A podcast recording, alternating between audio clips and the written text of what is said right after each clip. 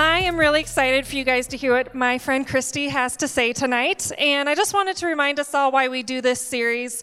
Um, you know, our mission statement is to help you guys build independent faith. And I think a really important way to do that is for you to hear how people live out their faith day to day um, through different seasons of life, um, through really good seasons and through really hard seasons. So that's why we do this series every year, so you can just hear from different people of what their faith looks like, how they came to know Jesus and follow him, and how have they kept that through different seasons of their life. So, can we just like thank Christie and welcome her? I love you. Okay, Okay. take it away. All right. Thanks, everybody. Well, like Christina said, my name is Christie Sannes. I'm a child of God, and I'm incredibly blessed.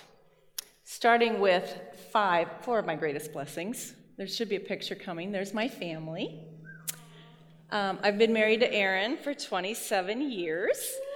Yeah, yeah, he's a good guy. Our oldest son is Jack. He's on the right. He's 23, and he graduated from the University of Iowa with a degree in finance. He lives and works in Chicago. Um, our middle son is next to him. That's Drew. He's 20 years old. He's at Iowa State, so we're a house divided. Yeah. He's studying civil engineering there, but this semester he's in Spain, so I get to go see him next month. I'm pretty pumped about that.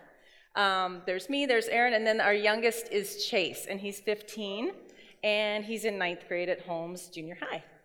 We've lived in Cedar Falls for 17 years. My husband's a financial advisor with Ameriprise Financial Services. You don't need to think about that for several years. And I've been a stay at home mom for the last 23 years since Jack was born. I've loved every minute of that. And um, I spend my time volunteering at my church. We go to Nazareth Lutheran Church, love it there. I'm on various committees and things there and Bible study. Um, I love spending time with my friends and my family. And most every morning you'll find me at the gym doing CrossFit with my buddies um, here in Cedar Falls. And guys, this is crazy, but I will be 50 years old next month. Yeah, that's half a century. And so I'm trying to come to terms with that. And uh, some days it's easier than others. Anyway, I grew up on a farm near Reinbeck, Iowa, small town near here. My parents are Mark and Dixie. They're here tonight to support me. Thank you, Mom and Dad. My dad has farmed his entire life, just re- retired a couple years ago. My mom worked at the bank in Reinbeck for many years. I have one older brother, Todd. The greatest gift my parents ever gave me was they took me to church where I learned about and developed a deep faith. And more than that, they demonstrated to me and to my brother what it looks like to be a follower of Christ in the way they parented us and by how they interacted in the community.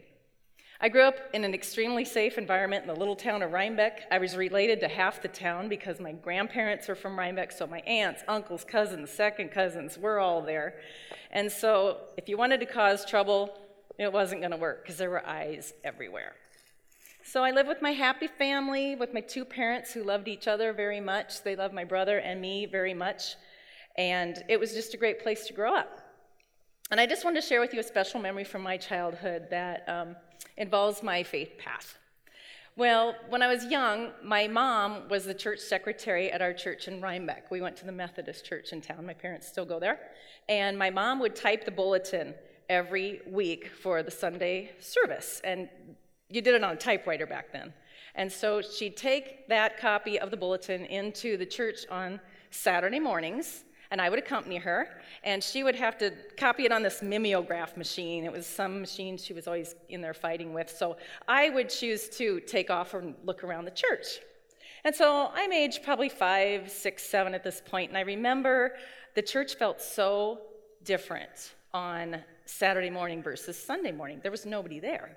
And so I remember one Saturday morning I was looking around and I, I peeked open through the heavy green doors we had that led into the sanctuary and I walked in and it was dark because it was Saturday morning. Nobody was there.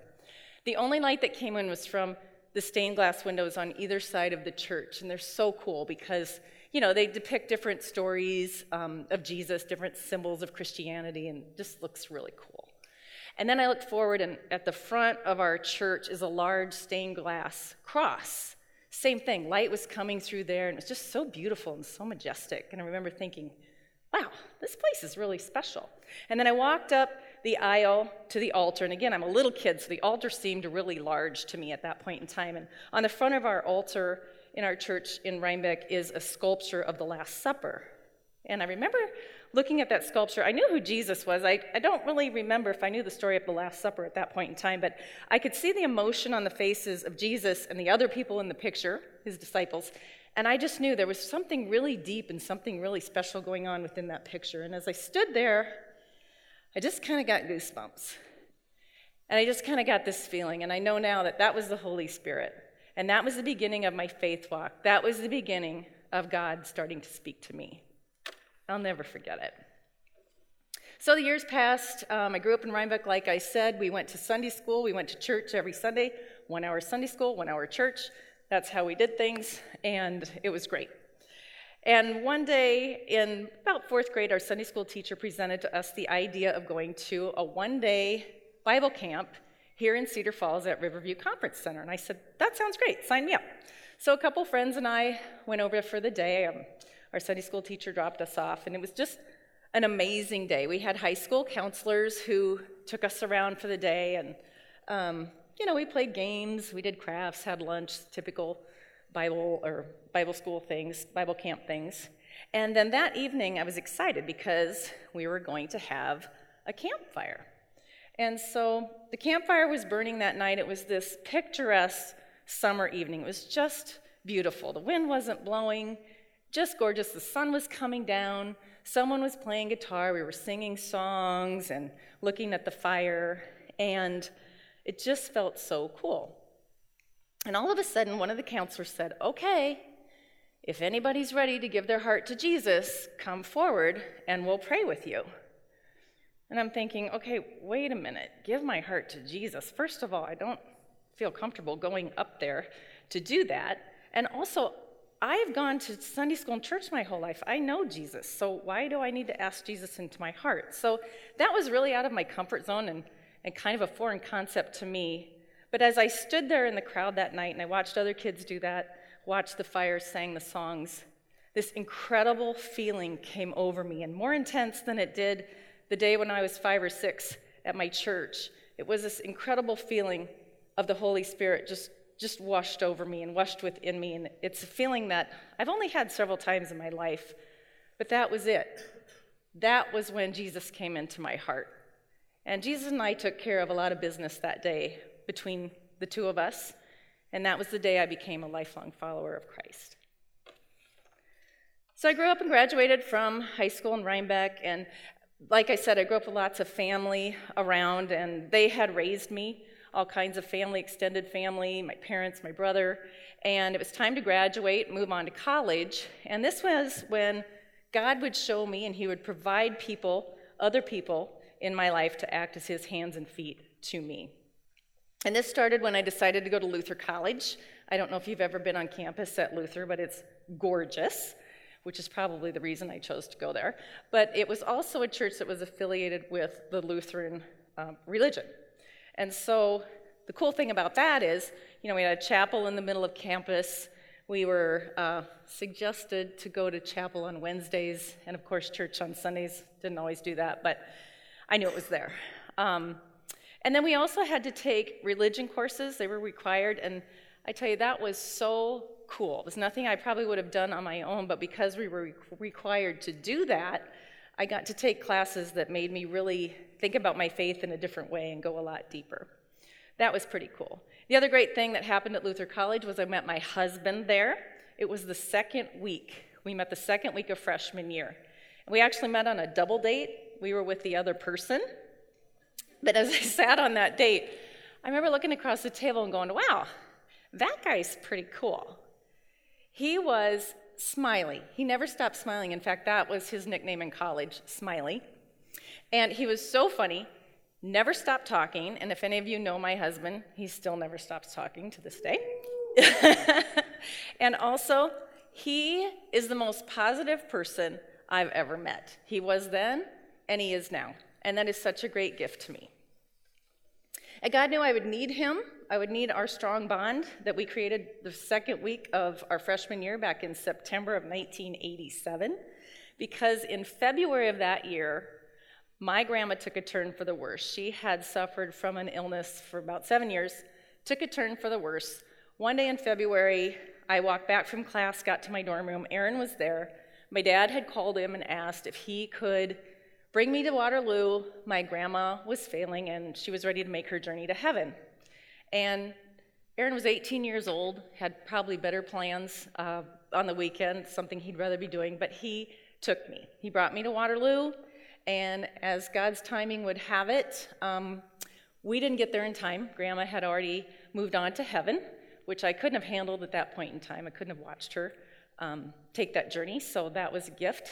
But um, Aaron stayed with me for days, got me through the funeral, and when I got back to Luther, he was my support system when I was grieving. And I'll never forget that. We also had another, Aaron and I, a very profound thing happen when we were at college. Right before classes started our junior year, Aaron was involved in a fire. It was pretty bad, and he almost lost his life in that fire. And I don't know if any of you have ever seen or have any experience with being a burn victim or watching someone wade through that. That is a very, very painful um, recovery. So we went through some pretty heavy stuff in college, and so it was just natural that uh, we remained together. We decided to get married, and we were married. Um, shortly after we graduated, and we've been together ever since. And the cool thing was, we got to get married in the church where I first felt the closeness of Christ, and that's a real gift. So, 27 years have gone by since we've been married, and like every other married couple, we've experienced extreme highs and extreme lows.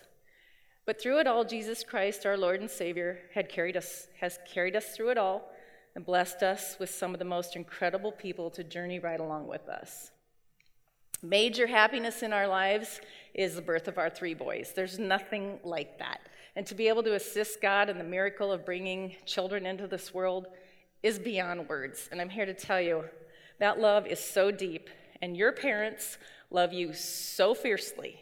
It's a love you won't know until you're a parent yourself. And so when they want to know where you're at and what you're up to and they get in your business, give them some slack because they just love you so, so very much. Um, and when I became a parent, I realized, wow, so that's how you love children. I wonder how that love compares to the love that our Father has for us. It's got to be so much bigger than I ever gave him credit for. So, in contrast, um, we've also experienced our share of heartache, and that's just part of life. And we know that because in Isaiah 43 2, the Bible says, when you, when you pass through the waters, I will be with you. And when you pass through the rivers, they will not sweep over you. When you walk through the fire, you will not be burned. The flames will not set you ablaze. So it doesn't say if, it says when. And that's part of life. We're all going to walk through tough times. And what are you going to do in those tough times? What we've identified is God is always there to help us. So I'm going to tell you about one more experience that um, is one of profound sadness, but it's also one that demonstrates God's incredible blessing and provision. So it starts back in 2004 when our middle son, Drew, started kindergarten, and he came home and said, My new best friend is Ben.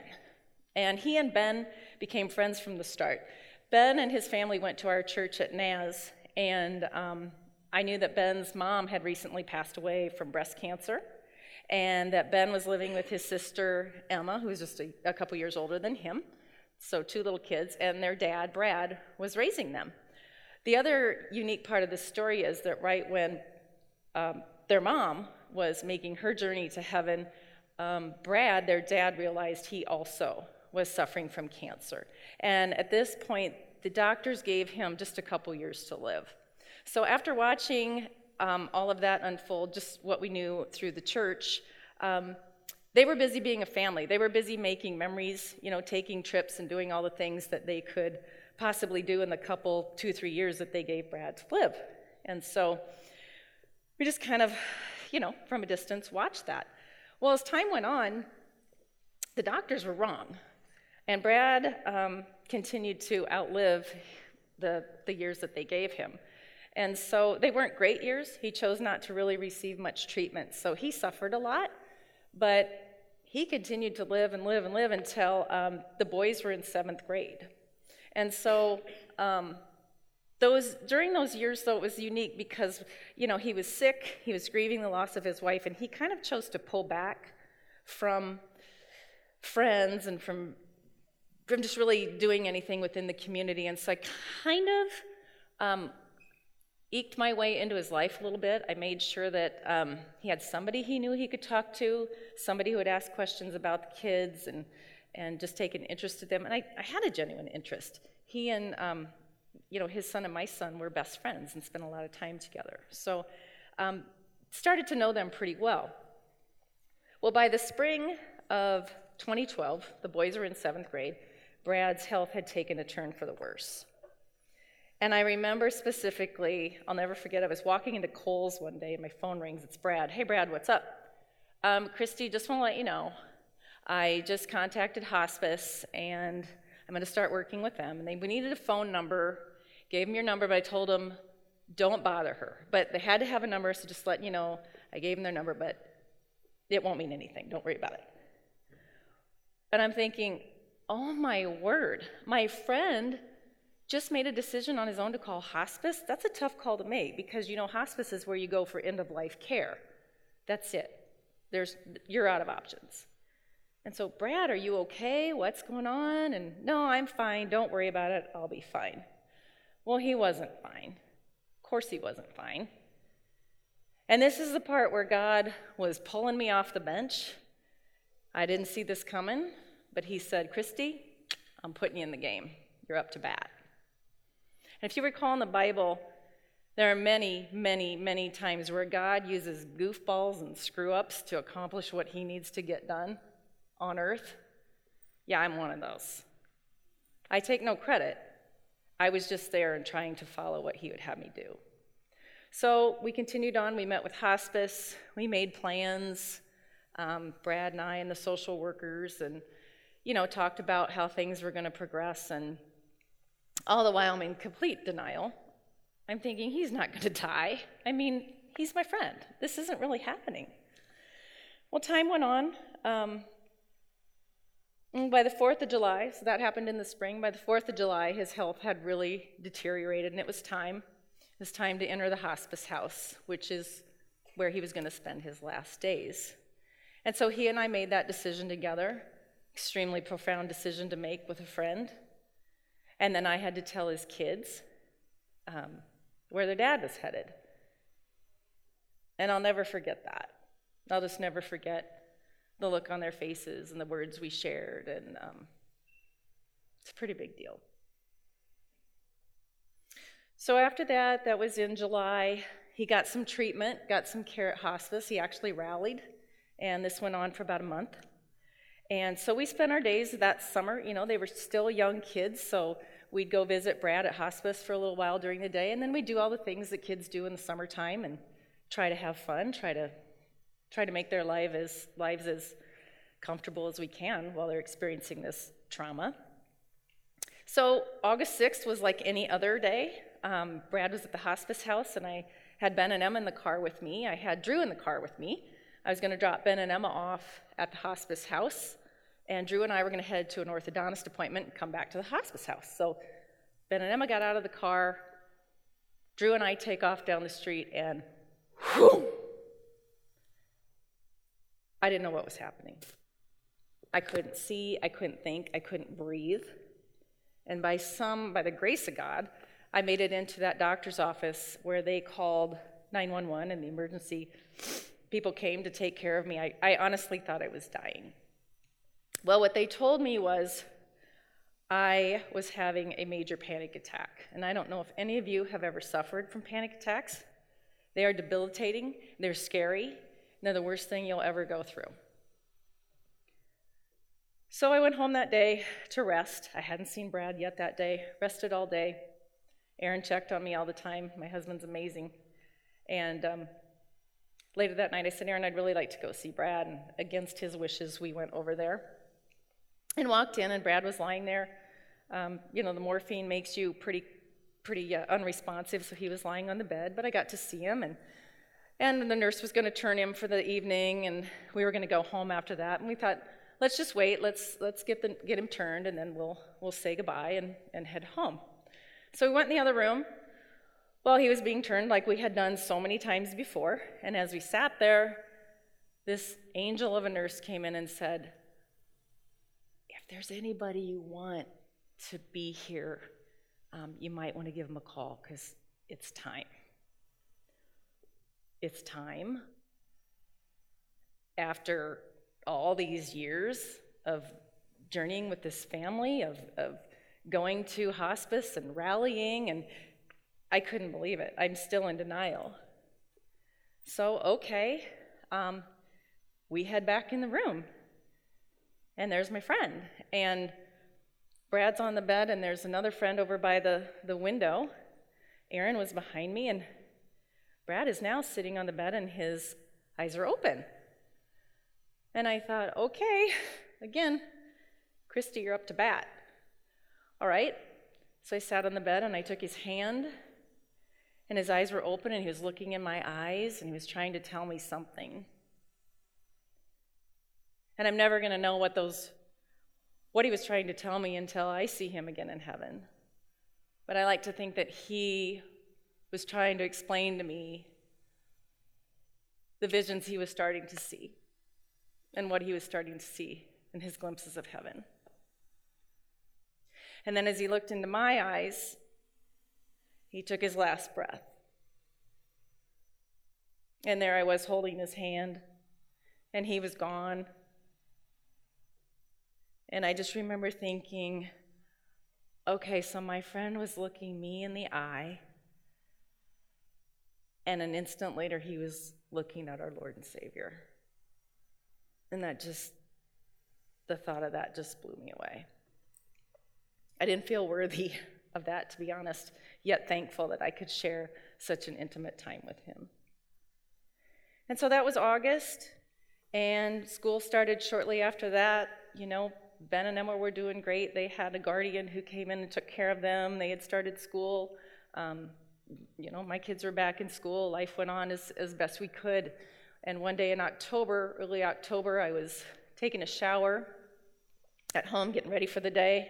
And again, boom, and here it came.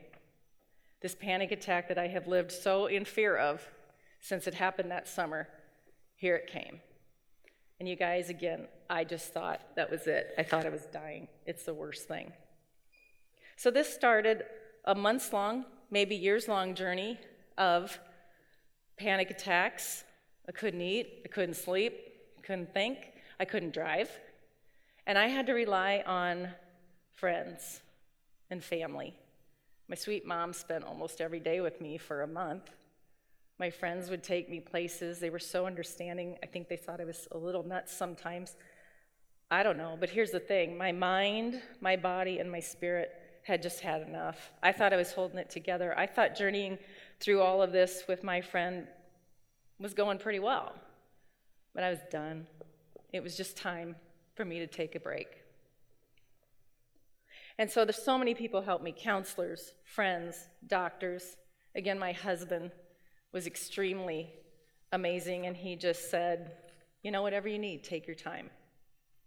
But here's the other piece more than the physical attack and what was happening to my body, there was something else going on. Let me read 1 Peter 5 8. It says, Be alert and of sober mind. Your enemy, the devil, prowls around like a roaring lion looking for someone to devour. You guys, that was happening. I felt a spiritual attack like I've never, ever experienced in my life, and I pray to God I'll never feel it again. And just as strong as I would, could feel the Holy Spirit, those times in my life when I described that to you, there was seriously some other force around me that I just needed to shake off. And so I would walk around my house with my Bible. I would recite scripture, and sometimes I would just tell Satan to leave me alone. You're not going to have me. Quit chasing me. Because he loved my confusion, he loved my anxiety. He loved that I was hopeless, that I didn't understand. He loved every minute of that. He wanted to get me, but he didn't. He didn't, and he won't.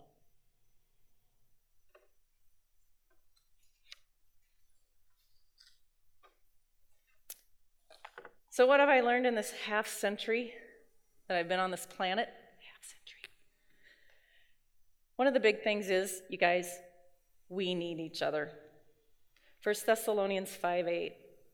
Therefore, encourage one another and build each other up, just as in fact you are doing. We need people in our corner. We need family. We need friends. We need people who will build us up in the good times and encourage us in the bad times. Remember how I told you that you can find me most mornings out at the gym? Guys, those are my support. There's some of them here tonight to support me. We're a, we're a tight group. We work out to physically feel better and to stay healthy, but man, are we great friends. They're my therapy. I can tell them anything. They see me at my worst, love me at my worst, and, and I them. I love doing life with them. Find a group like that. They're amazing, and I'm so blessed. And here's the thing our group's tight, and we need it. Because this summer, a horrible thing happened, and one of the sweet gals in our group was killed tragically in a car accident. And that's tough. But we have each other, and we're still working on that. We're still working through that. And when one, one of us is having a bad day, we make sure she's okay, no matter what that takes. And here's the thing you need to be open to God's call. And it doesn't take much to be there for a friend. I tell you, when I was going through all that anxiety, when I couldn't eat, I couldn't sleep, you know what a friend did for me? She came over and she sat at the end of my bed just so I could sleep. There's no special skill required to be a friend, to be there for somebody. I once took a pan of scotcheroos to my friend when her father in law was dying. She goes, Christie, I'll never forget it. She's told me this half a dozen times. It was nothing, you guys. It was a pan of scotcheroos. But it speaks volumes when you show up. Proverbs 3 5 says, Trust in the Lord with all your heart and lean not on your own understanding. In all your ways, acknowledge him, and he will direct your path. And so here I stand tonight, and I'm just excited to see where the path leads me next. Thanks.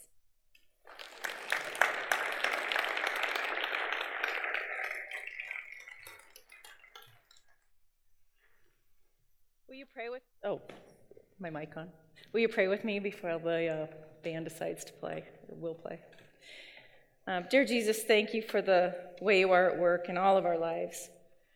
There isn't a single situation that we've experienced that you haven't been there to help us. We're grateful for your provision and guidance. We're also beyond thankful for the people you've placed in our lives to celebrate with us in the good times and console us in the bad times. Help us, Lord, to be open to your call in our lives and let us be willing to assist you in any way possible. In your holy, precious name we pray. Amen.